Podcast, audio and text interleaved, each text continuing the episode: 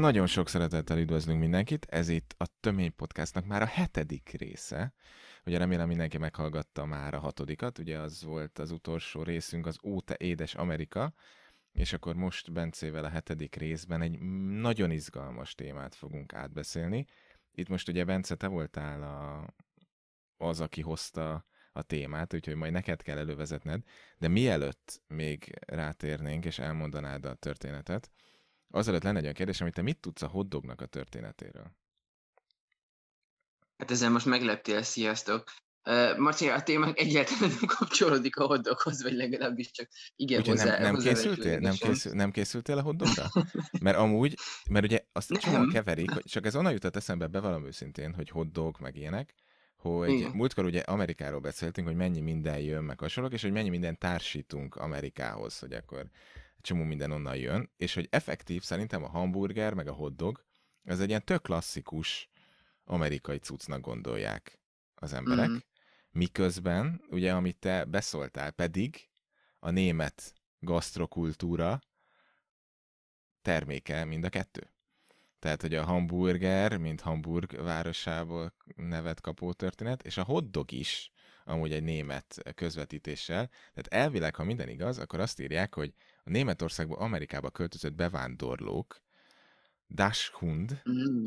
németül Tacskó néven kezdték árulni a kolbászokat, és aztán ugye a probléma az volt, hogy eh, nagyon megszerették, de ilyen puha kiflibe fújtat, eh, bújtatták őket, és ezt imádták. Tehát, hogy ezt a virslit így berakva a történetbe, sőt, és az amerikaiak annyira rákaptak, és ezt a történetet akartam igazán megosztani veled, hogy 39-ben Roosevelt, amikor meghívta a negyedik György angol királyt New Yorkban találkoztak, akkor az amerikai elnök hotdoggal vendégelte meg negyedik Györgyöt.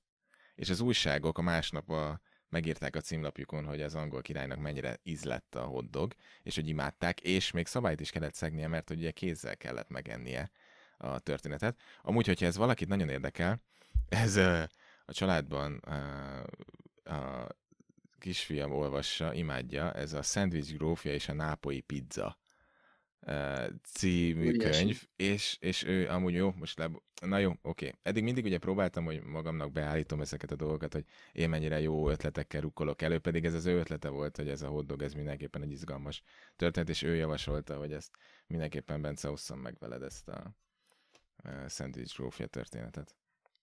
Hát, ha ilyen jó javaslatai vannak, akkor, ez, akkor, akkor, akkor legközelebb is javasolhat valamit, mert ez abszolút rendben van. Egyébként vigyázni kell ezekkel a kaja eredet történet dolgokkal.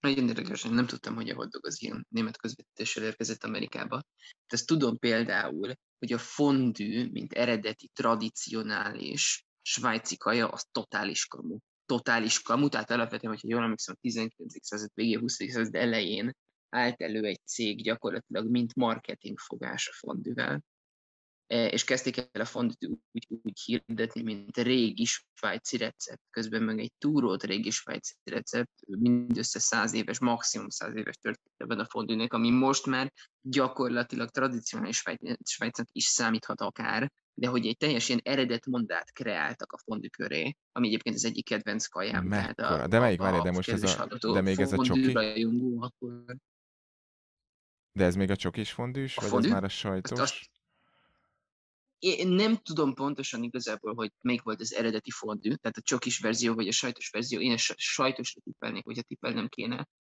De a fondű, mint találmány, az egy abszolút mesterséges, és ilyen, ilyen marketing célokra legyártott dolog. Kitűnően sikerült a marketing fogás. Amúgy ez egy jó. Most jöttem el. Amúgy ezt Épp most imádják, jöttem hát el figyelj most Amerikába már. egy fordíző mellett.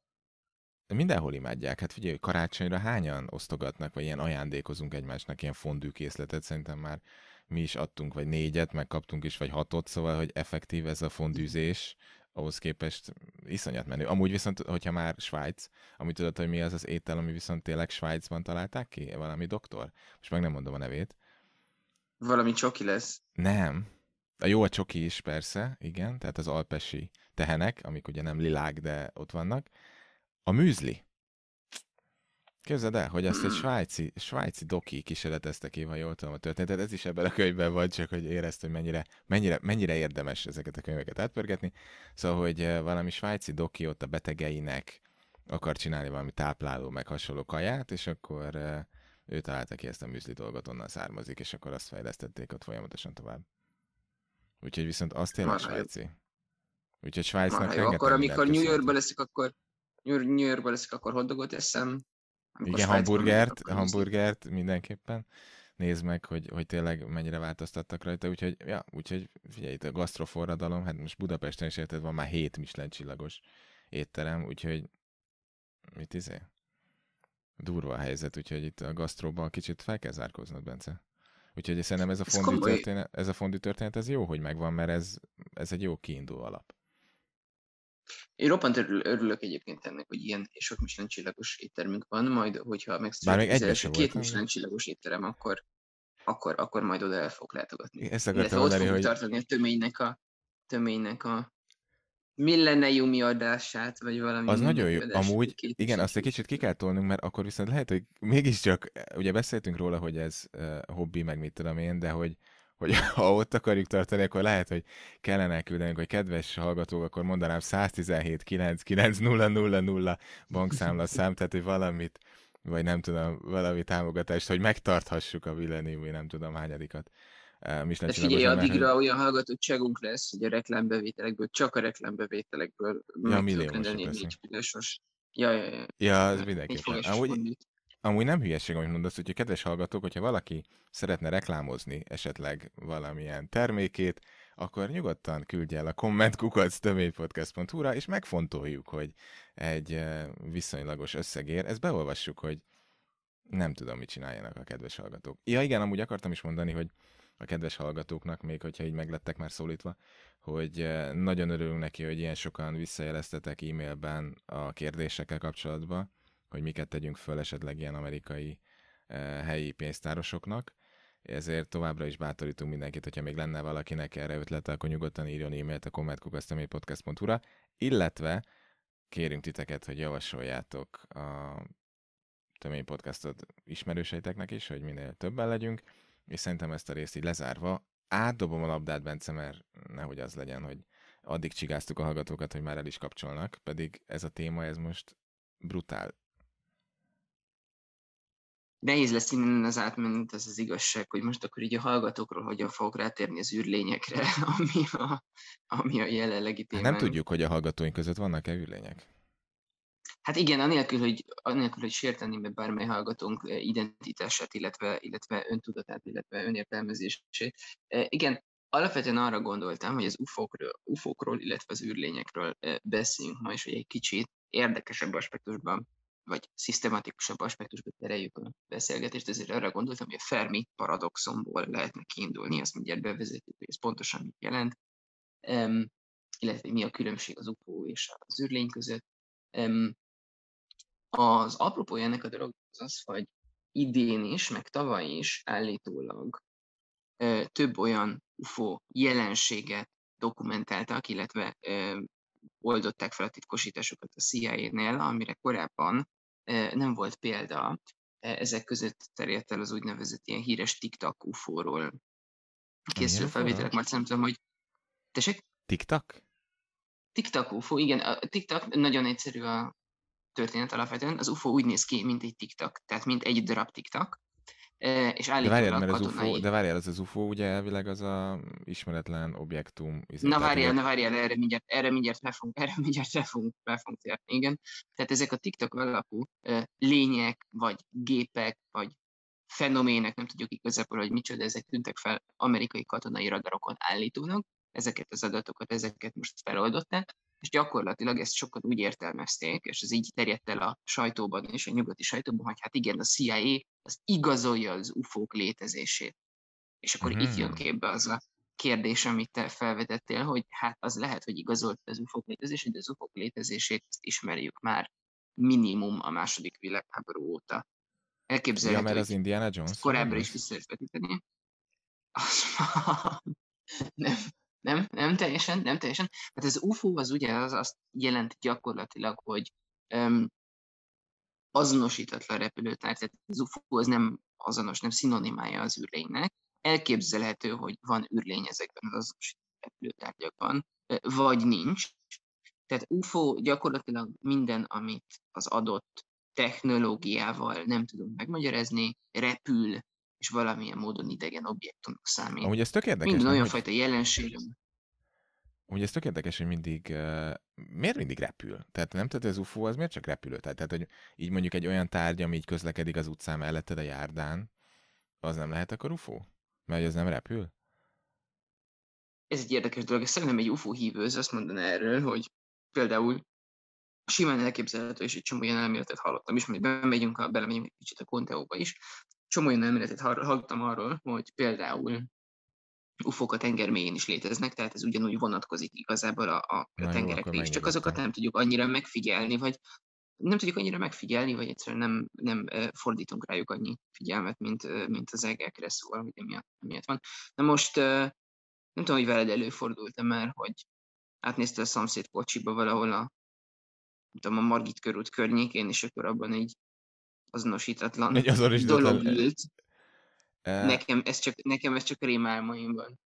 Az még nem amúgy, most így, amikor Történelmi. eh, említetted ezt a ufós történetet, így visszagondolva arra emlékszem, hogy alsóban játszottunk olyat a srácokkal, hogy oda képzeltünk az égre, hogy minthogyha ott lennének ilyen földön kívüliek, és akkor azokat kellett legyőzni, meg nem tudom, tehát hogy ilyen képzeletbeli, nem tudom, hogy te is játszottál ilyen képzeletbeli, régen ez ilyen menő volt, nem tudom, hogy ilyen képzeletbeli játékok, és akkor egymásnak meséltünk ilyen történetet, és akkor te voltál Ja, én szerep, szereplő. szerepjátékokat Igen, ilyen szerepjátékos, meg képzeletben izé.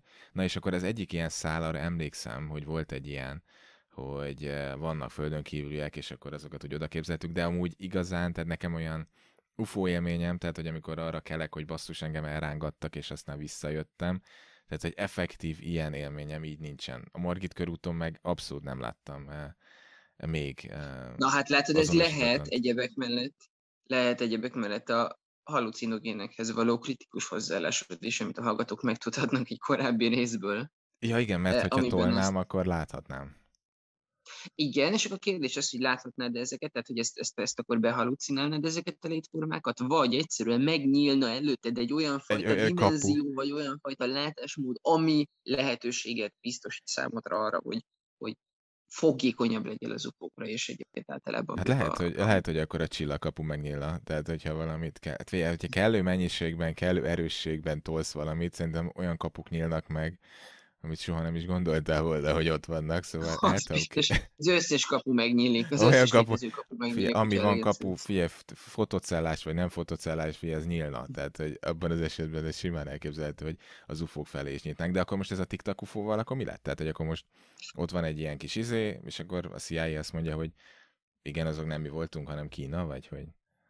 Hát a probléma egyébként ebben a, ennek a kérdésnek a megítélésében, hogy akkor most vannak-e UFO-k, vagy nincsenek UFO-k, vannak-e űrlények, vagy nincsenek űrlények, illetve hogyan kapcsolódik kettő egymáshoz, az egyébek mellett a sajtó nem túl szerintem konstruktív hozzáállásán áll, vagy bukik, illetve az alapján, amiatt nehéz eldönteni. Ugyanis a sajtó azonnal lehozta, a CNN-re emlékszem konkrétan, de elképzelhető, hogy biztos vagyok benne, hogy más írott formátumban is megjelent az író, hogy a CIA az végre beismerte, hogy léteznek UFO-k. Na most UFO-k azok tényleg a második világháború óta léteztek, UFO minden az, ami egy bizonyos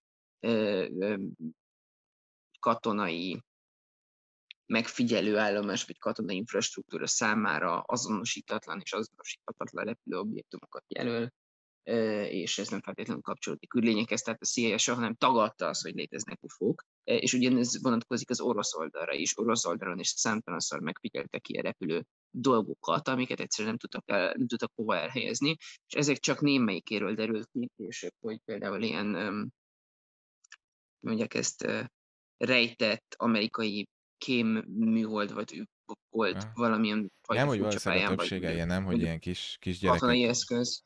Kisgyerekek felküldték, kicsit messzebbre lőtték a frisbee-t, aztán feltűnt a radaron, és akkor Hát ez a kérdés, igen, ez a kérdés valóban, de hát ez azt jelenti, hogy a mérőeszközénk azok nem valami kielégítőek, vagy nem annyira kielégítőek, mint hogy gondoljuk, mert például ez a TikTok UFO, ez, tehát hogy ezeket nagyon magasan képzett, nem fogok tudni most rangot és nevet mondani, de nagyon magasan képzett um, katonai tisztek figyelték meg, nagyon speciális és nagyon pontos mérőeszközökkel, és azt figyelték meg, hogy ez, a, ez a, az idegen dolog, ez egyszer feltűnik valahol a radaron, aztán feltűnik valahol máshol a radaron, aztán újra feltűnik, aztán eltűnik.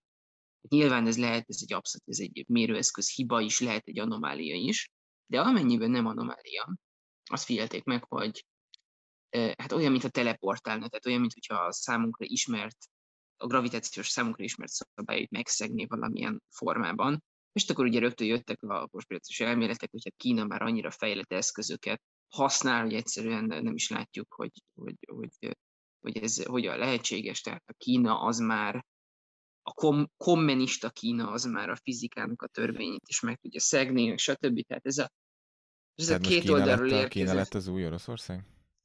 Kína nem, lett tehát, az új mumus, abszolút. Abszolút, tehát, hogy most abszolút. minden, ami rossz, az Kínából jön. De hát nem tudom, figyelj, lehet, hogy lemásolták a valamelyik filmből az egyik ilyen tányért feldobták, aztán kicsit úgy voltak vele, hogy megzavarják. Lehet, hogy tudod, ilyen lopakodó üzemmód van a cuccba, és akkor valójában ez egy sima repülő tárgy volt, néha bekapcsolták, kikapcsolták, és így jól megzavarták a fiúkat, lányokat. Ez abszolút elképzelhető, csak hát ugye az akkor az, az tragikus ebben a történetben, hogy akkor ezek a katonai mérőeszközök, amiket ennyire könnyen be lehet csapni, azok vajon, vajon mikor tévednek más esetekben. Tehát ez Miért hát emlékszel a, Hát emlékszel a jugoszláv háborúra, amikor a kis, nem tudom, milyen házi cuccal levették az amcsi lopakodót, mert hogy annak már annyira fejlett volt a, annyira fejlett volt a radar rendszere, hogy mindent kiszűrt, tehát az összes ilyen rakéta elhárító mindent tudsz, csak az ilyen legalapabb, ilyen frisbee típusút nem, és egy ilyen 90 éves technikával úgy kilőtték, mint a shits. Tehát ott is ugye az volt a sztori, hogy azért én, hogy már túllőjük, és akkor ugye a paritja ele már nem védekezünk, mert ki a tök, aki paritjával lő, hát meglepődtek, hogy volt, aki még paritjával lőtt, és azt meg nem tudta kivédeni, úgyhogy ilyen szempontból bőven vannak ilyen technológiai korlátok szerintem, tehát ez bőven benne van. De ezért erről egyből az itt eszembe két dolog. Az egyik az, amikor az amerikaiak, nem tudom, állítólag, allegedly, ugye nem tudom hány százmillió dollárt költöttek arra, hogy kifejlesztenek egy olyan tollat, ami az űrben is működik, a szovjetek meg felvittek egy ceruzát. Ez ja, egy, igen, ez igen, igen, igen, igen ami szerintem nagyszerű, a másik meg az, a másik meg igazából mostanában is nagyjából ez zajlik folyamatosan Izraelben, Izrael-Palesztina vonatkozásában, mert a palesztinok összeraknak gyakorlatilag egy ilyen házi barkács műhelyben, vagy a garázsukban gyakorlatilag egy nem, nem 500 vagy 1000 dolláros rakétát, akkor azt kilövik, és akkor az rendben van, hogy abból mondjuk a 2000-ből egy találja el a célpontot, de ezt az Iron Dome-nak az irányított, nagyon speciális katonai ja, igen, ilyen egy milliós, egy milliós rakétával. 6 millió dollárba, tehát tényleg, tényleg elképesztő mennyiségű pénzbe kerültek alapvetően, ami az erőforrás felhasználást, illetve nem vagyok teljesen biztos benne, hogy ezek a palesztin rakéták, ezek alapvetően el akarják érni a céljukat, vagy ezzel bárki foglalkozik, hanem Figyelj, egyszerűen ez csak... egy pénzköltési mód, tehát hogy az izraeliek fizessenek, és akkor így, de amúgy ezt a vaskupula rendszer, ugye, ami az izraelieknek van, ugye annak egy részét ugye Magyarország is megvásárolta. Úgyhogy figyelj, Komolyan? Itt, igen, tehát hogy itt olyan védelem, támadás, figyelj, olyan erőforrások, meg kapacitás bővítés van, hogy mire hazatérsz, izé, lehet, hogy már te se tudsz bejönni. Hát ez nagyon jó, hát akkor Annyira hallottam, hogy ott mánok már a Tiszánál vannak, illetve Budapest, mert gyakorlatilag ostrom alatt áll, tehát nagy, nagy, nagy szükségünk van ezekre a katonai innovációkra Abszolút. most. Simán. De és akkor várjam, ez elén onnan indultál, hogy a TikTok előtt, hogy van ez a Fermi paradoxon, de hogy ez pontosan mit is takar? Nagyon érdekes ez a Fermi paradoxon kérdés, akkor ezt a hallgatóknak is elmondom röviden. Gyakorlatilag az a felvetés, hogyha egy végtelen univerzumban, azt szokták mondani, hogy végtelen, de korlátos univerzumban élünk, akkor hogy lehetséges az, hogy egyáltalán nem kerestek meg minket űrlények, illetve nem akadtunk a nyomukra. Ez egyáltalán nem logikus, az alapján, hogy kb. nem is tudom, azt hiszem 50 éve működik a SETI program, ami kifejezetten az idegen intelligenciák és idegen civilizációk felkutatására irányul. Tehát így, hogy 50 éve létezik, és mindig nem találtunk senkit, ez, ez, ezt némelyek elég gyanúsnak tartják, és akkor mindenféle magyarázatokkal állt elő arra, hogy hogy lehetséges az, hogy egy végtelen univerzumban nem világít folyamatosan a radarunk a bejövő jelekkel, illetve az idegeneknek az üdvözletével, stb. Tehát igazából az lett volna sokkal valószínűbb dolog, hogy egyszerűen megépítjük ezt a, ezeket a SETI adóvevő állomásokat, és akkor egyből ömlik a különböző csápos létformáknak az ilyen De amúgy ezt tudtad, hogy ezt a Fermi, Fermi paradoxont, amúgy ezt Fermi soha nem írta le? Nem, mesélj hanem, erről. hanem hogy az volt elvileg a történet, amennyire tudom, hogy Fermé valami az 50-es években, hogyha most nem mondok hülyeséget, az 50-es években Mhm. egy ebédlőben beszélgettek a srácok, és akkor Fermé, aki fizikus volt, akkor kérdezte, hogy hol vannak amúgy a többiek. Körülbelül ennyi volt a kérdés, hogy akkor van-e még rajtunk kívül, és azok hol vannak, ha vannak, és miért nincsenek itt, ha vannak, és körülbelül ennyi. Tehát, hogy ez egy ilyen ebédlős kis történet volt, és akkor valami másik eh, kutató meg ezt felvetette egy saját cikkében, és akkor effektív ő általa lett ez ilyen Fermé paradoxon, de hogy Fermé amúgy soha az életben nem írt erről, csak az ebédlőben egyszer megkérdezte, hogy hol vannak. De amúgy tényleg, mert hogy valójában a tejútrendszer, vagy nem is tudom, ott van 100 milliárd, meg 250 milliárd, nem is tudjuk pontosan, eh, bolygó, és akkor ugye végig is annyi a sztori, nem, hogy akkor a nagy számok törvénye szerint ugye, hogy ha van 250 milliárd, akkor miért ne lehetne, hogy valamelyiken van ilyen intelligens lény. És akkor Pontosan erről van szó, illetve elvileg gyakorlatilag a te, tehát hogyha valaki nagyon kifinomult telekommunikációs technológiákat használ, akkor miért ne lehetne akár egy másik galaxisból is például valamilyen fajta jelet fogni. E, És hát ez egy, persze ennek lehetnek fizikai akadályai, meg technikai akadályai is, és nagyon sokan. Most ez, ez, ez, egy, ez egy érdekes felvetés, amit tettél.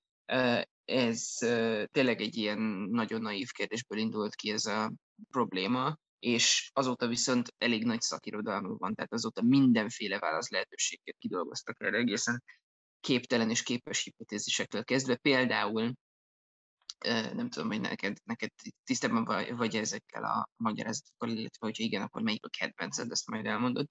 Például vannak olyanok, akik azt mondják, hogy gyakorlatilag az űrlények azok nem akarnak megtalálni minket egyáltalán, vagy nem akarnak velünk kapcsolatba lépni, tehát egy, mi egy olyan fajta civilizáció vagyunk a pessimista magyarázat alapján, akik hát nem igazán érdemesek arra, én nem, nem igazán érdemesek arra, hogy megtalálják őket, tehát még, még nem bizonyítottuk azt, hogy, hogy, hogy, hogy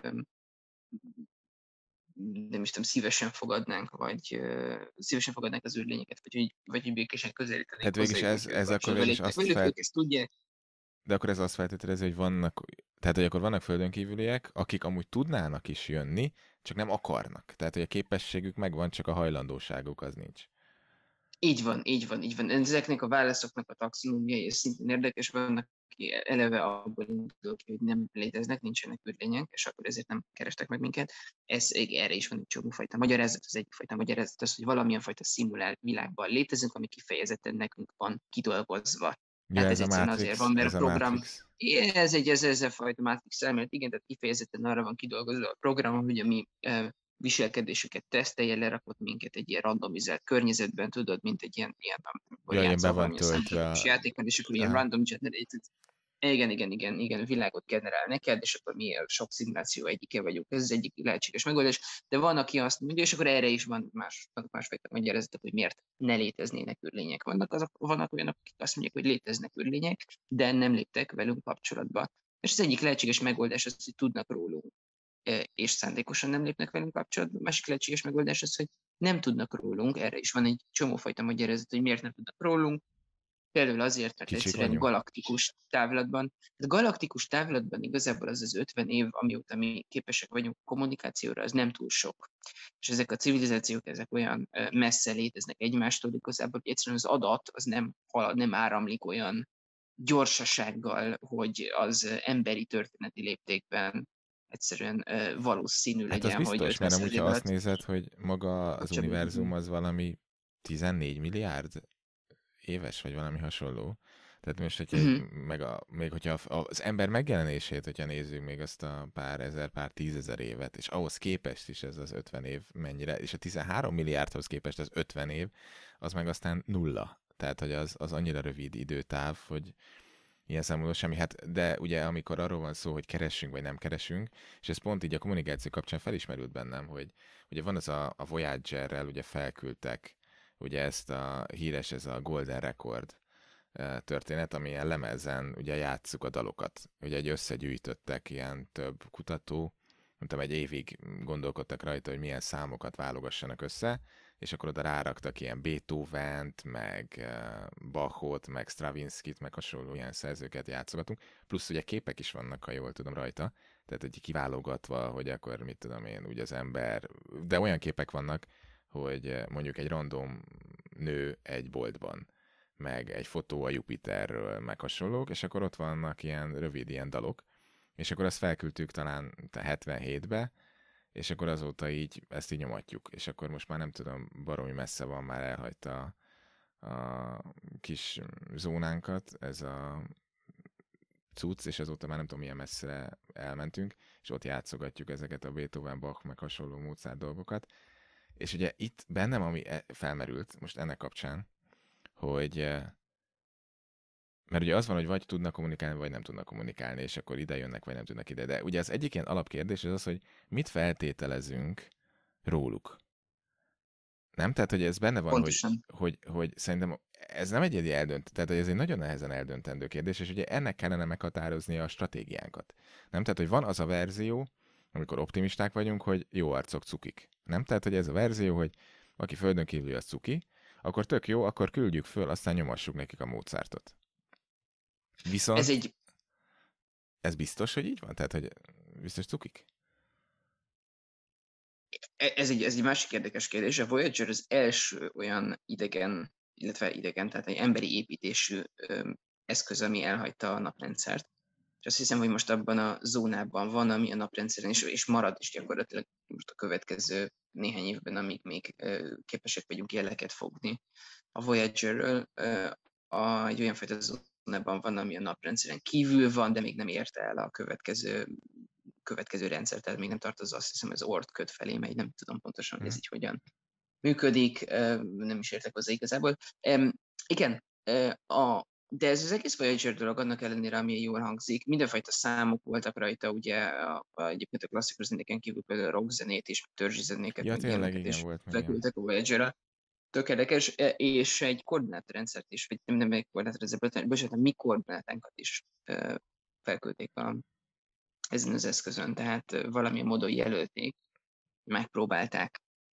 Ez a ide, ide lőjetek? Ide lőjetek?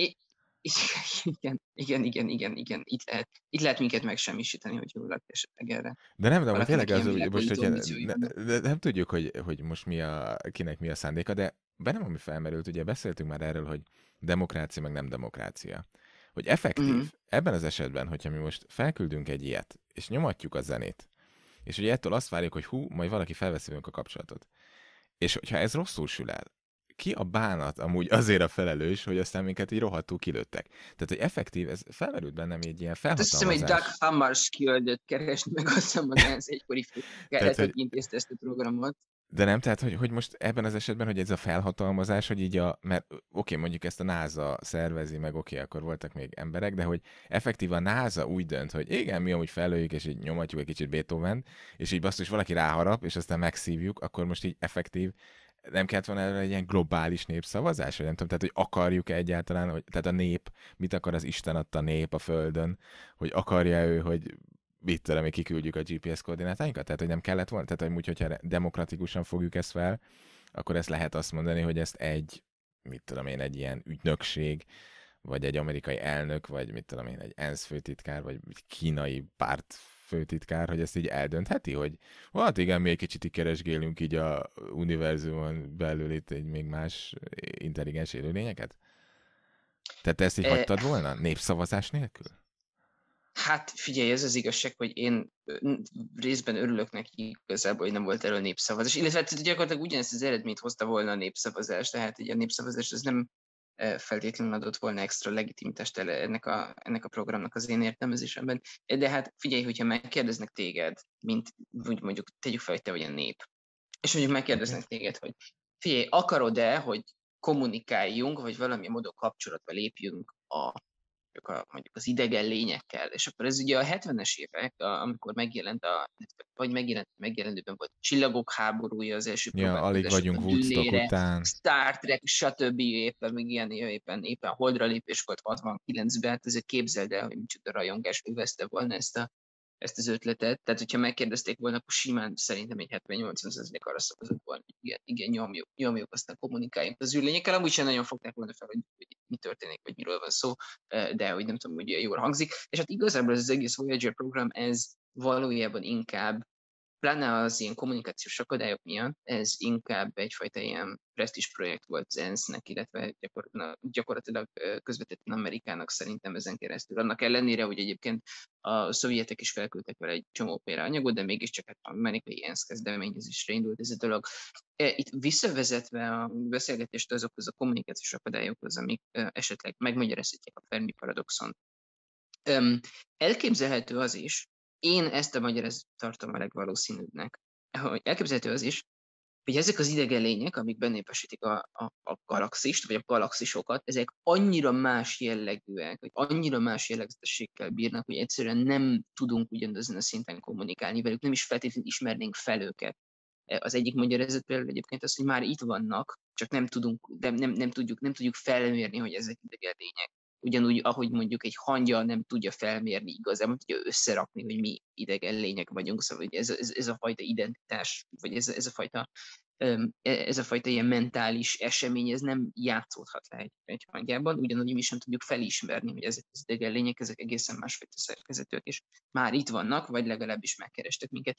Én azt gondolom, hogy ez a fajta radikális szerkezeti összenemférés lehet a Fermi paradoxonnak az, az, az elsődleges, ok, én ezt tartom a legvalószínűbbnek. Aztán persze van egy csomó másfajta magyarázat, van, van olyan is, hogy vannak akik azt mondják, hogy gyakorlatilag egyfajta állatkert vagyunk, tehát egy ilyen elkülönített, izolált zóna vagyunk, ahol megfigyelnek megfigyelnek minket, és időnként ide jönnek megböködni egy bottal, amikor az öt éves gyerekeknek meg kell mutogatni, hogy hát nézd, nézd ott azt a majmot, aztán, aztán hazamennek. Tehát, hogy ez a, ez is, ez is szerintem elképzelhető, és e, ebben is, ebben a magyarázatban is van valami vonzó. Nem tudom, te mit gondolsz? Hát ez figyelj, rengeteg, rengeteg ilyen filmes történet. Tehát, hogy szerintem a forgatókönyvírók, meg amikor filmkészítők így összeülnek, imádják ezeket, nem? Tehát, hogy szerintem, nem tudom fejből, de hogy minden évben biztos, hogy kijön legalább 5-10 ilyen földön kívüli, mi vagyunk bezárva, nem az van bezárva, minden lenyomjuk, ő lenyomja, tehát, hogy ez, ez film témában, ez biztos, hogy baromira közkedvelt.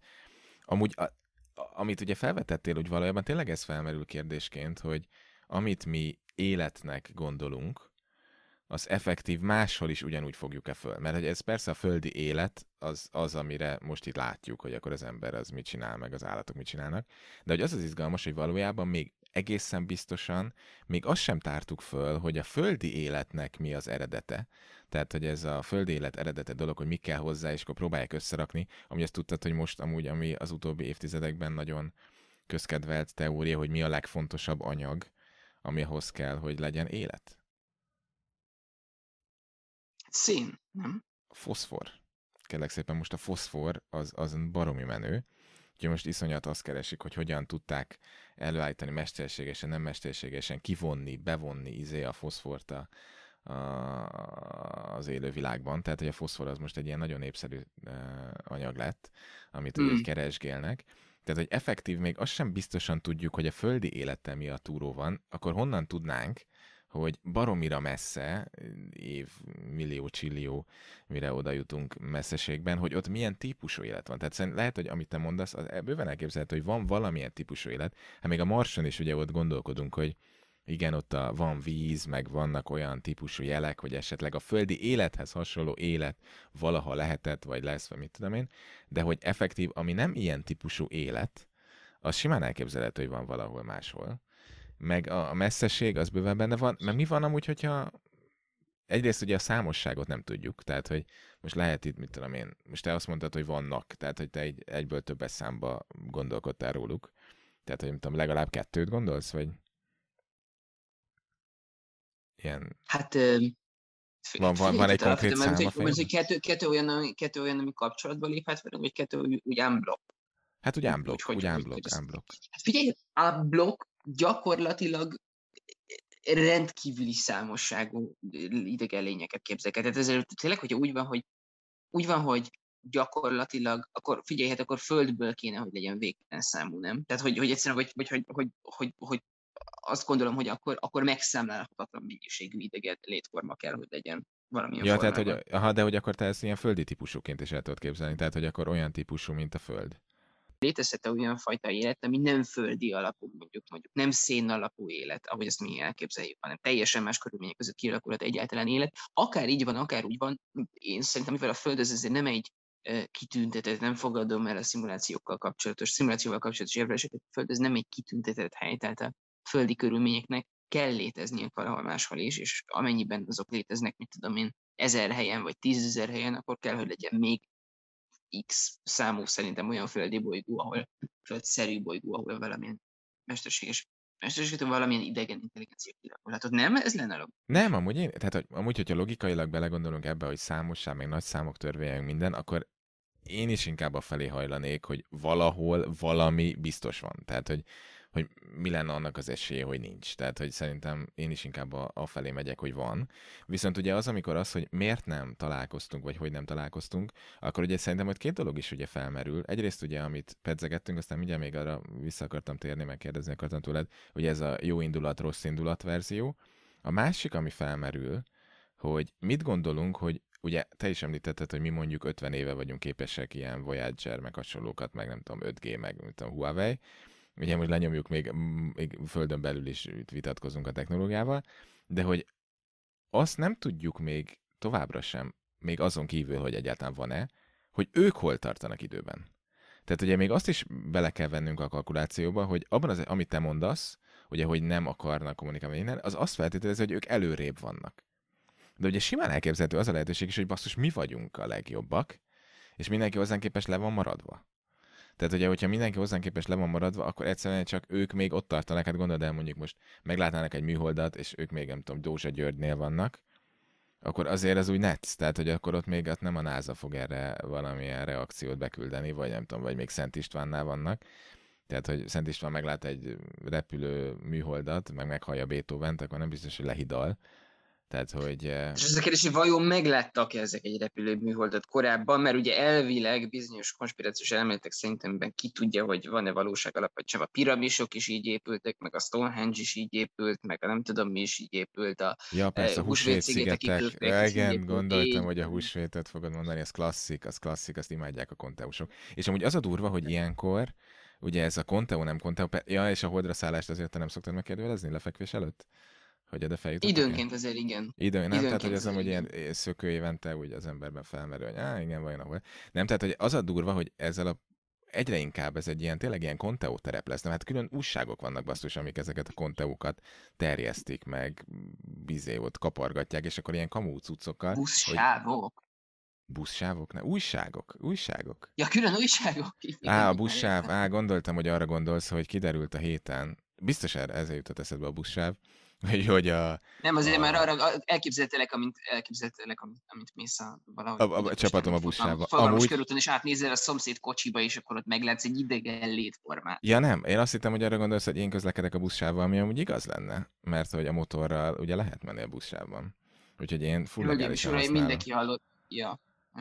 Úgyhogy én full, full legálisan, aki viszont a héten pont kiderült, á, és erről is lemaradtál, ugye, mert nem itthon vagy, és nem a hazai sajtót olvasod, óriási kormánypárti sajtóorgánumokban támadás indult, mert hogy a főpolgármester autóját meglátták a buszsávban.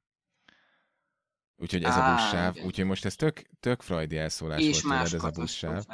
Igen, tehát tök freudi elszólás volt tőled, és pedig basszus, tényleg a héten volt egy ilyen, most így, hogy mondod, eszembe jutott, hogy volt egy ilyen történet, hogy akkor ott a buszsávban kik legálisan, kik nem legálisan közlekednek, úgyhogy, úgyhogy ez a buszsáv, ez most Budapesten is egy nagyon kulcs kardinális kérdésként került elő.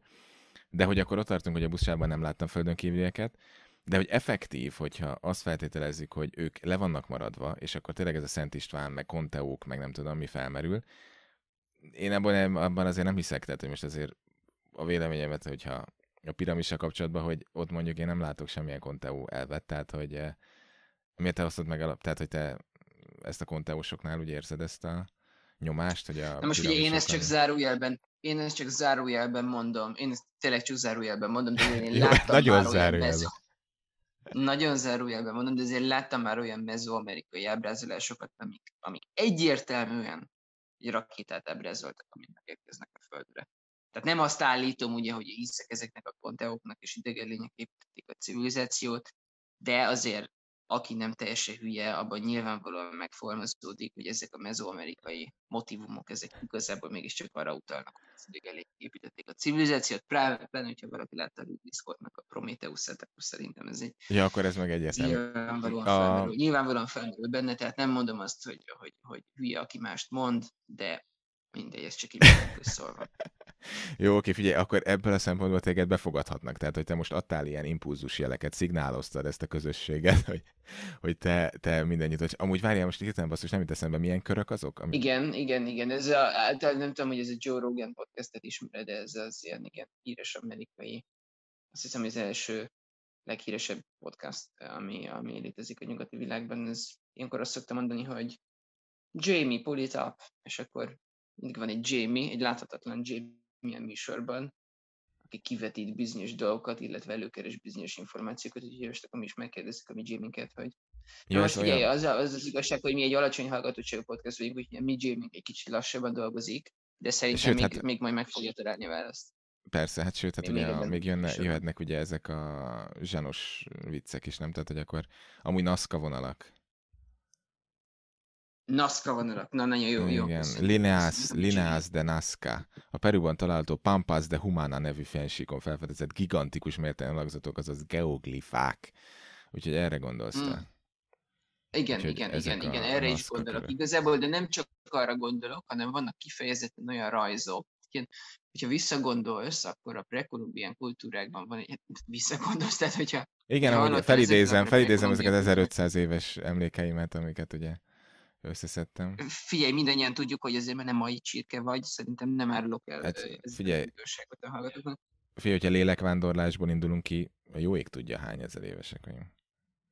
A spiritualitás valamelyik következő. Amúgy ezt a spiritualitást, igen, ezt részben amúgy be is akartam most mindjárt hozni ennek a téma kapcsán, de folytasd, tehát, hogy visszaemlékszem az 1500 éves történetekre.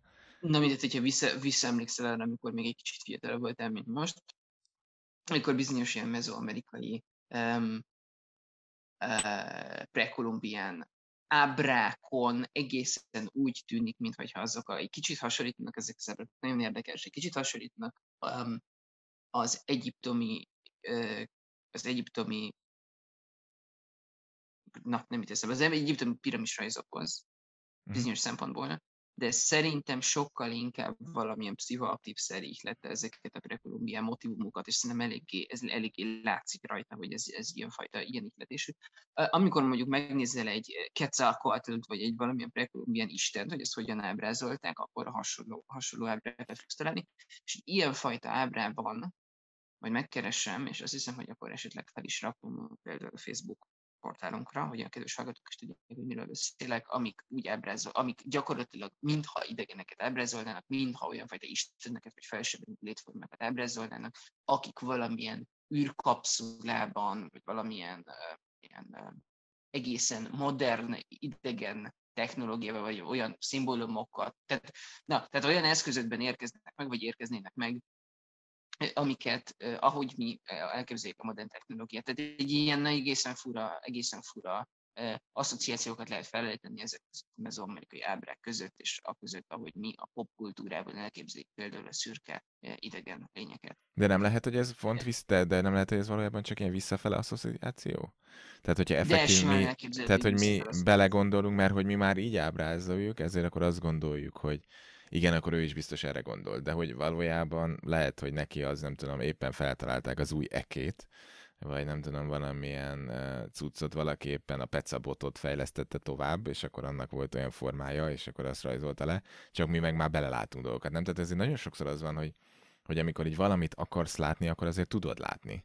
És ugye ez a baj ezekkel az ilyen típusú, ilyen visszagondolunk, meg belegondolunk, hogy ott mi történt, hogy nagyon sokszor szerintem ugye a, a mából indulunk ki, hogy ma már van egy csomó dolog, és akkor tudunk kapcsolni tárgyakat ahhoz az ábrázoláshoz, meg nem tudom, de hogy effektív nem biztos, hogy ez a kapcsolat megvan, csak ugye mi, nekünk ez a prekoncepciónk benne van. Mint ahogy amikor az űrlényeket te említed, ugye az elején mondjuk a podcastnek az első percében, akkor biztos, hogy mindenkinek van valamilyen asszociációja, ezt nagyon szép szó nem tudom kimondani, szóval mindenkinek van valamilyen elképzelése arról, hogy hogyan néz ki egy űrlény, nem? Tehát, hogy egy ilyen földön kívül, és hogy ebben azért nagyon durván benne van, nem ez a, az ilyen filmes történetek, hogy akkor igen, zöld, meg nagy a szeme, meg mit tudom én, vagy ilyen fura, vagy vannak ilyen extra képességei, nem? Tehát, hogy, hogy van, mindenkiben van egy ilyen földön kívülivel kapcsolatban valami elképzelés.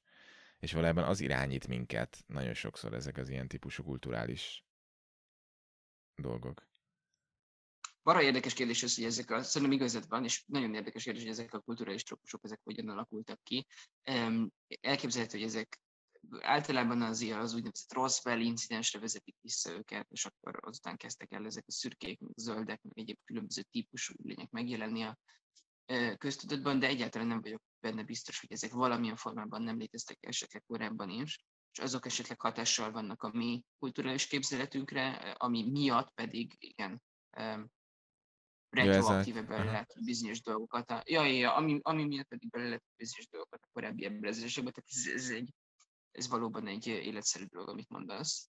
Um, igen, ez a tyúk vagy a tojás, nem? Tehát, hogy valaki egyszer kitalálta, jól nekiült, bár figyelj, pszichoaktív szer alatt ki tudsz találni egy csomó mindent, és aztán ezt már elterjeszted, és akkor mindenki uh, meg azt gondolja, tehát, hogy effektív, nem tudom, tehát, hogy az biztos, hogy, hogy ez vezet minket, és ez biztos arra is vezet minket, amikor, és visszatérve arra, hogy most akkor jók vagy rosszak. Nem? Tehát, hogy, hogy miből indulunk ki? Hogy amikor arra gondolunk, hogy földön kívüleg, és ugye, hogyha megnézed a filmeket, és mondjuk csak az a kérdés, hogy jó vagy rossz, az biztos, hogyha a filmekből, meg könyvekből, meg hasonlóból indulsz ki, akkor a, a többsége ezeknek a műveknek az biztos, hogy inkább azt a verziót propagálja, vagy legalábbis mutatja be, hogy, hogy azok lőnek. Nem? Tehát, hogy, hogy a, a földön kívüliekkel szemben védekezni kell, meg kell védenünk magunkat, és akkor azt vagy egy hős, nem tudom, berepül, mint a függetlenség napjába, vagy valamit kitalálunk, egy vírus, már csomó minden van. De hogy effektív ugye ebben itt ilyen Igen. hősködés a vége, mert hogy, mert hogy itt ők biztos támadnak. De hogy mindig inkább ez a verzió van, mint amikor van ez az optimista álláspont, hogy ne, biztos nagyon cukik. Ugye most az a nehéz, hogyha most azon gondolkodtam, hogy ez a cukik vagy nem cukik, hogy ha most mi a földre tekintenénk le, földön kívüli szemmel, és úgy kicsit úgy belenéznél, nem tudom, a tévébe, vagy mit tudom én, csak úgy így repkednél itt, akkor te összességében neked mi lenne a benyomásod amúgy így kívülállóként, hogy ez a föld, ez inkább ilyen cuki, tehát hogy ezt a jó sztorit, vagy inkább ez a durva? Hát ez az a megválaszolhatatlan kérdés amire abszolút nem lehet. Egyrészt azért, mert ugye ezeknek, a, visszatérhetünk ehhez a kérdésre, hogy ez kérdés az, hogy ezeknek a földön kívüliknek van-e szemük például, tehát hogy tudnak -e érzékelni ilyen dolgokat, de mondjuk tegyük fel, hogy van szemük, és tudnak érzékelni. Jó, jogos, igen, ez már egy erős felvetés van. Még minden, mindenük van, és akkor meg tudnak figyelni minket. Abszolút nem tudjuk megállapítani mi most azt, hogy hogyan képzelnének el minket, vagy mit gondolnának rólunk, hogyha egyáltalán gondolkodnak. Amit viszont meg tudunk állapítani, és ami szerintem egy marha érdekes felvetése részedről, az az, hogy rólunk mit mond el az, hogy hogyan képzeljük el azt, hogy egy űrlény hogyan képzelhet el minket. Ez Tehát biztos. a jelenlegi ilyen szociokulturális konstellációról, amiben élünk, arról mit mond el az, hogy, hogy, hogy, hogy hogyan képzeljük el ezeket a dolgokat, és én azt figyeltem meg egyébként, hogy az elmúlt 10-20 év, ilyet, stb. stb. Tehát meg nem az, hogy az űrlények azok lelőnek minket, vagy akarnak minket írtani, vagy el akarnak pusztítani, vagy ilyesmi, hanem az, hogy egyfajta közönnyel viszonyulnak hozzánk, tehát mi éppen mondjuk az útjukban vagyunk, mint a galaxis úti kalaustaposoknak ban, vagy éppen kellenek nekik valami nyersanyagok, ami a Földön található meg, és ezért meglátogatnak minket, és akár kárt is okoznak nekünk, de nem szándékosan, hanem egyszerűen csak mert így alakul. Vagy vagy gyakorlatilag véletlenül erre járnak, és az útjukban vagyunk, és úgy elteposnak, mint ahogy mi elteposunk egy hangját, és egyáltalán nem is gondolkodunk utána rajta. Tehát azt gondolom, hogy inkább ez a fajta űrlénykép jelenik meg mostanában a kulturális képzeletünkben, és szerintem ez részben azért van, mert mi magunk is egy kicsit ilyen közönös, közönös ilyen posztmetafizikai nihilista közegbe kényszerítettük magunkat, és ezért képzeljük el mi is így az űrlényeket, illetve az űrlények hozzánk való kapcsolatot. Nem tudom, hogy te, te erről tehát, hogy mi most, tehát, hogy mi most magunkról is azt gondoljuk, hogy ilyen alapvetően ilyen közönösek vagyunk? Nem tudom, amúgy... Hát mi így viselkedünk, tehát mi így viszonyulnánk mondjuk egy Dózsa György féle űrlényel, ami ahogy te ezt te megfogalmaztad, tehát egy olyan űrlényel, aki még azon a szinten van, és ezért azt várjuk, hogy majd az idegenek is így viszonyulnak hozzánk. De igazából nem az idegenekről állítunk ki ezzel valamilyen fajta bizonyítványt, tehát ezek az elméletek, ezek nem annyira az idegenekről szólnak igazából, mint rólunk. És nagyon érdekes ezeket a, ezeket a gondolatmeneteket, ezeket egy kicsit ilyen kulturális hermeneutika szinten úgy értelmezni, mint saját magunkról kiállított jelek, vagy a saját tudatalattinknak, a kollektív tudatalattinknak valamilyen fajta manifestáció. Uh-huh. Érted, mire gondolok? Értem, tehát, tehát saját valójában magunkat kivetítjük. Aha. Így, tehát, hogy így, így, elindultunk onnan, hogy nagyon mondjuk nagyon cukik, aztán utána gonoszak voltak, most meg inkább már egyik se. De lehet ez az út fordítva is, tehát először azt gondoljuk, hogy, hogy nagyon gonoszak, és aztán utána már úgy, ahogy megyünk előre, azt gondoljuk, hogy valójában már nem biztos, hogy annyira ki akarnak tolni velünk. Nem tudom, én amúgy azt gondolkodtam, hogyha most így kívülről ránéznénk a földre, akkor azért azt látnánk, hogy ugye rengeteg, a többsége az embereknek amúgy nem akarna leigáz, leigázni népeket, vagy nem tudom, de mindig van egy-kettő állat, aki, akiben viszont van egy ilyen vágy, és hogy amikor vannak háborúk, szóval ezzel mindig vannak még háborús övezetek, meg problémák, hogyha viszont valaki meg csak azt látná, akkor azt gondolná, hogy ez az emberiség, mondjuk, ha lenne rá lehetőségünk, hogy valami távoli néphez, és mi fejlettebbek lennénk, akkor vajon újra bekapcsolna ez a gyarmatosító üzemmód, tehát, hogy lehet, hogy emiatt mondjuk, ha valaki kívülről ránk néz, akkor inkább, és akkor azért dönt úgy, hogy nem akarja velünk felvenni a kapcsolatot, mert a jó ég tudja, hogy bekapcsolna ez a gyarmatosító üzemmód az emberekben. Uh-huh.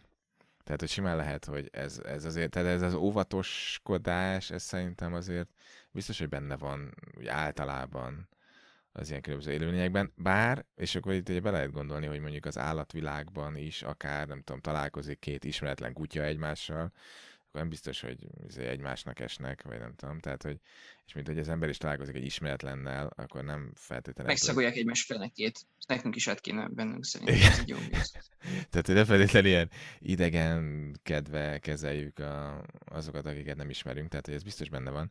És akkor még egy sztori, ugye, hogy még amit gondoltam, így felmerült bennem, hogy megkérdezem tőled, hogy szerinted, ugye egyrészt Fermi paradoxon, tehát nem tudjuk, vannak, nem, nincsenek, stb. Hogy a vallások azoknak szerinted milyen a hozzáállása a földön kívüliekhez? Tehát hogyan tudjuk kezelni hitvilágban azt, hogy van élet, vagy van intelligens lény a Földön kívül is. És ez onnan jutott eszembe, hogy néhány éve a Ferenc pápa nak volt valami nyilatkozata, most ezt nem tudom, hogy ez a sajtóban volt csak, tehát hogy ők kérdezték, tehát hogy újságírók kérdezték, vagy, vagy valamilyen szövege jelent meg, és akkor annak kapcsán merült fel. De hogy az volt a kérdés, hogyha most hirtelen jönnének földön kívüliek, és meg akarnának keresztelkedni, akkor meg kellene keresztelni őket. És Ferenc pápa azt mondta, hogy ő megkeresztelni őket. Mert hogy miért ne? Tehát a nyitott ajtók, a kereszténység arról szól, hogy aki be akar térni, vagy nem tudom, akkor ebben az esetben van rá lehetőség. Tehát, hogy effektív meg lehetne keresztelni a földön kívülieket is. És, Marci, azt akarod mondani, hogy a Ferenc pápa egy űrlény? Azért ez egy, ez egy elég radikális hát, tézés, hát, nem tudom. Igen, ez ezt, ezt ki lehetett, várjál, ezt ki lehet. Várjál, akkor szóljál, hogyha ezt ki lehetett olvasni abból, amit mondtam, mert akkor, mert akkor viszont tisztázni kell, hogy ezt nem feltételezem, de hogy, de hogy egy izgalmas kérdés, hogy, hogy akkor mi a viszonyunk ehhez, mint hitvilág. Tehát amikor azt gondoljuk, hogy Isten megteremtette a Földet, de hogy akkor mi van az univerzum többi részével? Tehát, hogy akkor ezzel kapcsolatban ugye van-e valamilyen mondásunk, hogy akkor a Földön kívüli élet, hogy akkor ez most Isten képére vannak teremtve, azok, akikről nem tudunk, hogy mik vannak, akkor erre mit mondunk? És találtam egy cikket, amiben megkérdeztek különböző valláshoz tartozó személyeket, lelkészeket, rabbit, meg vallásoktatókat, hogy ők mit gondolnak arról, hogy a földön kívüliekhez mit mond, a, mit mond az ő vallásuk.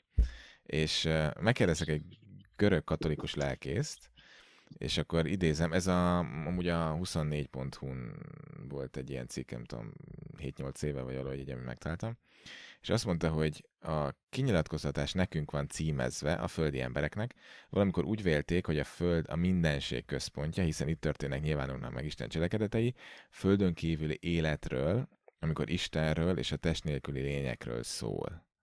Tehát, hogy ebben az esetben ugye az a kinyilatkoztatás ugye nekünk van címezve, tehát ugye, ugye ez, ebben az ő válaszában én azt olvastam ki, hogy akkor ez ugye kicsit úgy ki van zárva az, hogy, hogy e, ebben beleértünk valami más történetet. Tehát, hogy akkor mi lesz a válasz? Hát ez elég kirekesztő. Tehát ez egy kirekesztő dolog volt, de hát, hogy mi van, hogyha most ez megjelenik egy, egy földön kívüli... Megközelítés. Nem, tehát hogy most megjelenik egy földön kívüli lény, egy intelligens lény, és akkor itt elkezd haverkodni, meg ő is szeretne fifázni, meg nem tudom, hogy, hogy abban az esetben akkor ez felülírja szerinted? Tehát, hogy ennek lenne hatása arra, hogy mit gondolunk így vallásilag hitrendszerben? Szerintem arra érdekes, mert így amikor rögtön mondtad, hogy a Ferenc pápa jönne, és akkor mosná a lábát, vagy csápja itt az idegen lényeknek, ugye, hogy térjenek be keresztényi, egyből, egyből a Támad a Mars című E, kultikus film jutott eszembe, és elképzeltem, hogy jön a Ferenc pápa mosná a csápjait az idegen lényeknek, idegen lények meg kiröhögik és lelövik, tehát valamiért, nekem valamiért egyből ez a kép jutott eszembe, hogy Tehát akkor hát te ezt a gonosz, ahhoz, ahhoz de akkor ez a gonosz földön kívüli. Nem, nem, nem, ez inkább, a, ez inkább az a földön kívüli, aki nem érti, hogy ez a ez a majom, ez miért hadonászik egy keresztele, bocsánat, hogy most ezt így, így fogalmaztam meg, de hogy azért ez egy, az egy nagyon naív elképzelési világról, vagy nagyon furcsa elképzelési világról számomra, hogy, hogy ebbe a fajta vallási gondolkodásmódba bármilyen módon be lehetne vonni egy, egy idegen létformát. Ez egy, ez, egy, ez, egy, ez egy abszurd módon naív elképzelés számomra. Aztán lehet, lehet tök nem értesz egyet ezzel, de hogy... Sőt, hogy... várjál, de amúgy volt egy olyan cikk, ez, ez egy másik ilyen kutatás volt, ahol felmerült ez a teológiai e, kapcsolat, és ott volt mm. egy olyan elképzelés is, hogy mi van abban az esetben, hogyha fordítva ülünk a lovon, és valójában teológiailag sokkal fejlettebb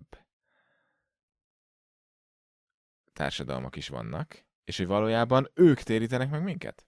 Tehát, hogy valójában ki van közelebb Istenhez. Tehát, hogy elképzelhető, hogy van egy olyan univerzumban valami, és a többi intelligens társadalom, vagy csoport, vagy nem tudom, hogy kéne ezt mondani, akik közelebb vannak mondjuk hitvilágban Istenhez, és hogy valójában ők tudnak nekünk újat mutatni. Tehát, hogy Ez nagyon érdekes kérdés. Nagyon érdekes kérdés. Én is mivel mi általában, a, ami még mindig egy kicsit a felvilágosodásra épülő gondolkodásunk alapján úgy tartjuk, hogy a szekulárisabb, kevésbé vallásos társadalmak azok hatékonyabban fejlesztenek ki technológiákat. Tehát ez azt jelenteni, hogy általában véve is, hogyha ez, ez az univerzum más részeire is igaz, akkor hogyha valaki mondjuk kevésbé vallásos, vagy, vagy mondjuk kevésbé fanatikus, kevésbé hisz Istenben, stb., akkor nagyobb valószínűsége jut erre a technológiai pontra, hogy ő kapcsolatba léphessen más civilizációkkal jelesül velünk. Szerintem ezt, ezt tartjuk általában, és ez nem feltétlenül egy helyes vélekedés, tehát teljesen egyetértek veled abban, hogy simán elképzelhető az, vagy ezzel a felvetéssel, simán elképzelhető az, hogy ők térítenének meg minket. De akárhogy is, akár ők térítenének minket, akár nem, szerintem egyértelműen egyfajta vallásos fellendüléshez vezetne egyfajta ilyen idegenekkel való kapcsolat. Tehát nem elsősorban a tudományos kulturális hatások lennének szerintem mint az évek, bár nyilvánvalóan azok is, de szerintem kifejezetten pont a vallásos ellenek erősödnének fel ennek hatására. Tehát megtermékenyítené valószínűleg azt, hogy mi az univerzum felső erőiről gondolkodunk. Nem tudom, te hogy, hogy vélekedsz erről? Amúgy, és volt egy közleménykutatás is, hogy eh, mit gondolnak arról, hogy a vallásosok, nem vallásosok, hogy nekik amúgy a hitviláguk az megrendülne, hogyha kiderülne, hogy van valamilyen másik. Tehát biztosan tudnánk, hogy van valamilyen másik létforma, és amúgy a, a vallásosoknak nem rendülne meg egyáltalán. A nem vallásosoknak inkább. Tehát tök érdekes, hogy a hitvilágukban, vagy az, hogy mit gondolunk a világról, az kiben lenne vagy kiben tenne nagyobb benyomás. Ebben most nyilván ez egy ilyen reprezentatív kutatás volt, nem tudom, tíz évvel ezelőtt nagyjából, amit találtam, és abban az volt, hogy effektív azokat jobban érinteni ebből a szempontból, akik most nem tartják magukat vallásosnak. Tehát, hogy a vallásosok azok inkább kitartanának, vagy, vagy, vagy tehát, hogy kevésbé mozdulna el az ő hitviláguk annak hatására, hogyha kiderülne, hogy van valamilyen másik idegen létforma az univerzumban. Tehát, hogy ez a közelebb vagyunk, vagy nem vagyunk közelebb, ez tök izgalmas. És akkor mit mondott a, a rabbi, legalábbis amit én magamnak ki e, szemezgettem a mondásából, itt az volt, hogy ő felhívta a figyelmet, hogy effektív, a Héber Bibliában is ugye szó van olyan angyalokról, akiknek a képessége ugye messze túlmutatnak a miénken. És akkor pont azt gondolkodtam, hogy tényleg is ez az angyal, meg hasonló, hogy ebben a történetben ez végül is egy ilyen földön kívüli történet egyértelműen. Tehát, hogy van kapcsolat abban, hogy vannak ilyen földön kívüliek, csak hogy a rabbi azt mondta, hogy itt, sőt, ő hozott is egy példát, hogy van egy ilyen történet, Debóra proféta asszony győzelmi dala a bírák könyvében, ahol azt mondja, hogy átkozzátok Méroszt, szól az örökkévelő angyala, átkozva átkozzátok lakóit. És akkor ugye hol van Meroz, és kik a lakói? Tették fel a kérdést a bölcsek, és a Talmud úgy magyarázza, hogy Méroz, vagy Meroz, most ezt nem tudom, egy csillag vagy bolygó, és a lakói eljöttek, hogy segítsék a zsidókat, amit ez a megelőző versben is olvasható. Egekből harcoltak, a csillagok pályáikból harcoltak Szisera ellen. Tehát ez tök érdekes, hogy végig van egy effektív egy ilyen A zsidókat rész. idegen lények segítik, confirmed.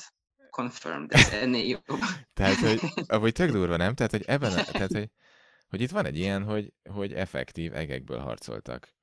És, és hogy amit ő mond, hogy itt effektív a kapcsolat, hogy akkor most van-e, meg elfogadjuk-e, meg hogyan, hogy effektív, igazán ami fontos az az, hogy az ember különbséget tud tenni jó és rossz között, tehát van szabad akaratunk, de hogy ez a szabad akarat, ez tulajdonképpen az isteni akarat, e, egy az egyben, és mivel Tóra csak egy van, és ez a Földön lett átadva az emberiségnek és az egész világnak, ezért egyértelműen a földbolygóra szóló törvények vannak, és mivel nem lehet két tóra, ezen logika alapján nem lehetséges, hogy más bolygón is az emberihez hasonló szabad akarat létezne. Na de várj csak, tehát akkor ez két a judaizmuson belül teljesen ellentétes irány azzal kapcsolatban, hogy akkor, akkor vannak-e külföld, külföldiek? Hát legalább... Vannak-e idegenek, sem? Hát külföldiek végig is ők is, igen. Tehát, hogy vannak-e ilyen távoli külföldiek, ahova nem jó az útleveled. Tehát, hogy igen, tehát hogy ez egy tök izgalmas dolog, hogy ki mit gondol, és akkor várja, volt egy harmadik, a, a muszlim hitoktató, ő pedig azt emelte ki, hogy itt vannak olyan szövegek, amiben az van, hogy Allahé mindaz, ami az egekben és a földön van, és mindaz, aki közöttünk van. Megteremti, amit akar, Allahnak mindenek fölött hatalmas, és olyat is teremt, amiről nem tudtok. Hoppá. Ugye itt azért van egy olyan része, amiről nem tudtok. És amit izgalmas volt, hogy ő azt emelte ki, hogy az iszlám szerint az ember helytartónak teremtetett a földre, ezért amíg a földön jelentkező problémákat nem orvosolta, ami kötelessége, hiszen erről fog számot adni Isten előtt, addig nem tanácsos túl sokat befektetni az űrkutatásba, ami egy lehetőség Isten jelenének jobb megismerésére. Tehát effektív vagy itt az merül fel, hogy költsünk-e egyáltalán erre, vagy takarékosan kell bánnunk az erőforrásokkal, tiszta közgazdászi szemlélet, szűkös erőforrásaink vannak, és ameddig nem oldottuk meg a föld problémáit, addig ne foglalkozzunk ilyen földön kívüli dolgokkal. Tehát, hogy ebben a nagyon kicsit vagyok ezekkel a mindig nagyon gyannak vagyok ezekkel a nézetekkel kapcsolatban. Marha érdekes, amiket, amiket mondasz, ezeket nem is, nem is gondoltam igazából, hogy ilyen adott esetben kifinomult válaszai lehetnek a régi vallásoknak ezekre a kérdésekre.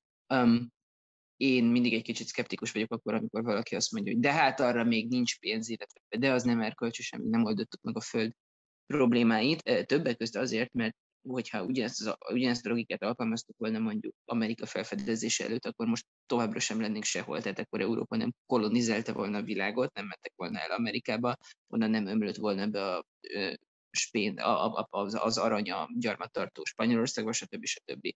Tehát egy csomó minden holdra szállás nem történt volna meg e, emellett a logika mellett, de egyébként e, mm, e, persze érthető, érthető az álláspont, ezt csak úgy mondom, hogy... De amúgy ez felszokott merülni, tehát az optimista álláspont, ami ugye azt mondja, hogy, hogy tuti jó arcok, ott abban az is benne van, hogy azért érdemes ebbe befektetni, mert hogyha jó arcok is, és mondjuk fejlettebbek is, mint mi, akkor simán lehet, hogy egy csomó olyan dolgot tudnának nekünk adni, amivel fel lehet számolni például a szegénységet, egészséget lehet kiterjeszteni, tehát hogy meg lehet mit tudom, gyógyítani nagyon sok betegséget, amiről jelenleg nem tudjuk, hogy hogyan lehet. Az energia kérdését meg lehetne oldani. Tehát, hogy van egy ilyen ez a optimista megközelítés, amiben az van, hogy ezért érdemes keresni, kutatni, meg nem tudom felvenni a kapcsolatot, mert hát, ha tudnak olyan cuccokat adni, amikkel a mi életünk jobb lesz.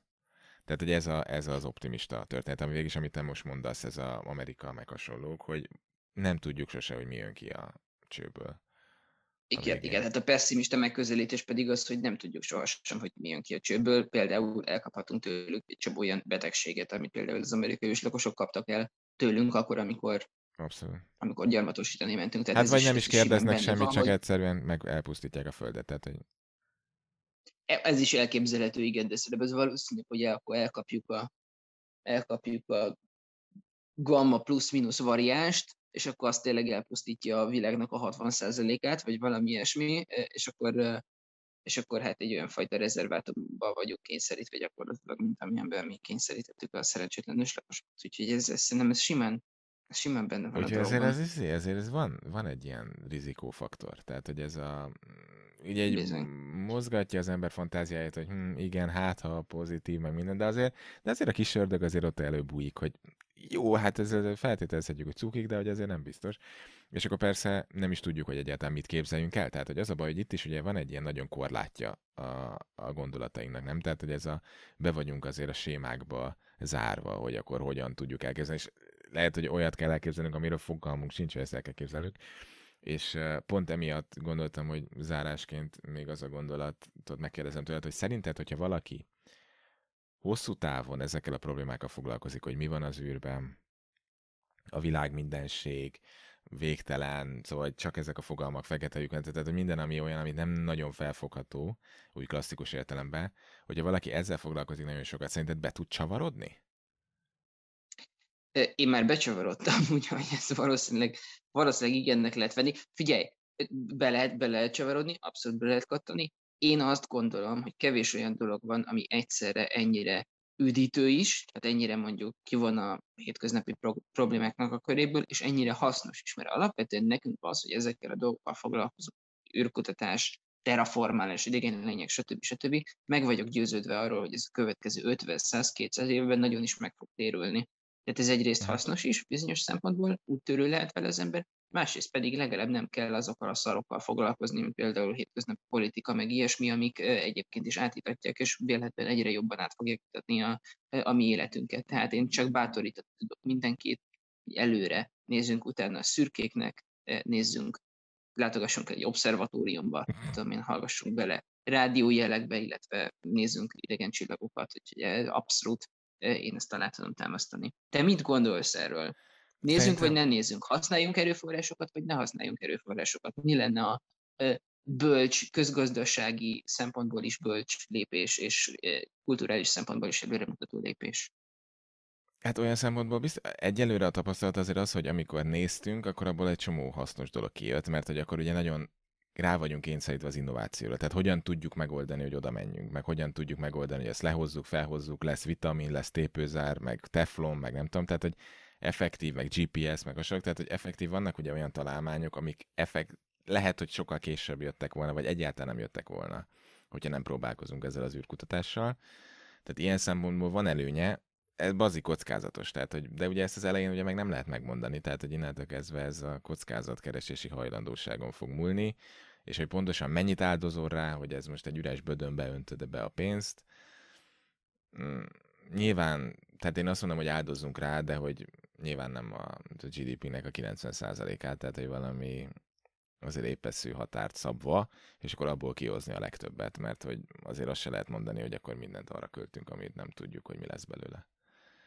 Tehát, hogy... Hát ez egy, ez egy nagyon kockázatos, potenciálisan nem megtérülő vállalkozás, de hogyha megtérül, akkor viszont nagyon megtérül. Tehát ez egy ez kifejezetten ilyen... Igen, abszolút. Dolog. Vagy a végén ugye hát visszanyalhat a fagyi.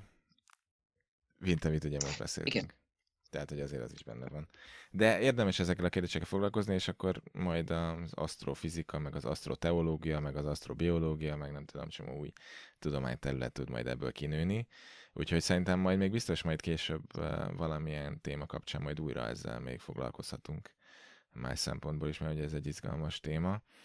Nagyon az asztrofizikai szakmai kerekasztalon, amit szervezni fogunk következő. Ja, igen, amit, ja, hát ugye, de a helyszín már megvan, ugye a Michelin csillagos étterem, tehát hogy a helyszín már megvan, már csak, már csak a vendégeket keressük. Bence, egy élmény volt megint, köszi, hogy ezt megbeszélhettük, a hallgatóknak is köszönjük, hogy velünk voltak. Bármilyen kérdés, komment, hasonlók, tudjátok, a Facebook oldalon keresztül is tudtok esetleg nekünk írni, vagy a kommentkukactemépodcast.hu-n is megtalálhatók vagyunk. Köszönjük, hogy velünk voltatok. Szia, Bence. A múltkor amúgy nem köszöntél el úgy, hogy Bence Dakar, izé, szóval, hogy ezt most mindenképpen tedd majd meg, és akkor találkozunk majd a következő adásban. Sziasztok! Bence, Dakar. Sziasztok, kedves hallgatók! Hát, de nem, de nem a Dakart kellett volna mondanod, nem, hanem hogy izé, USA, vagy valami hasonló. Ez majd akkor, hogyha, majd akkor, hogyha következő alkalommal spontánul bedobhatom, és... és ja, jó, mert most ez nagyon irányított, vagy jó, akkor maradjon, akkor Igen. Bencét, Bencét, búcsúzunk Bencétől a Dakarról, nem tudjuk ki nyert, majd megtudjuk. Köszönöm, Marci, sziasztok! Sziasztok!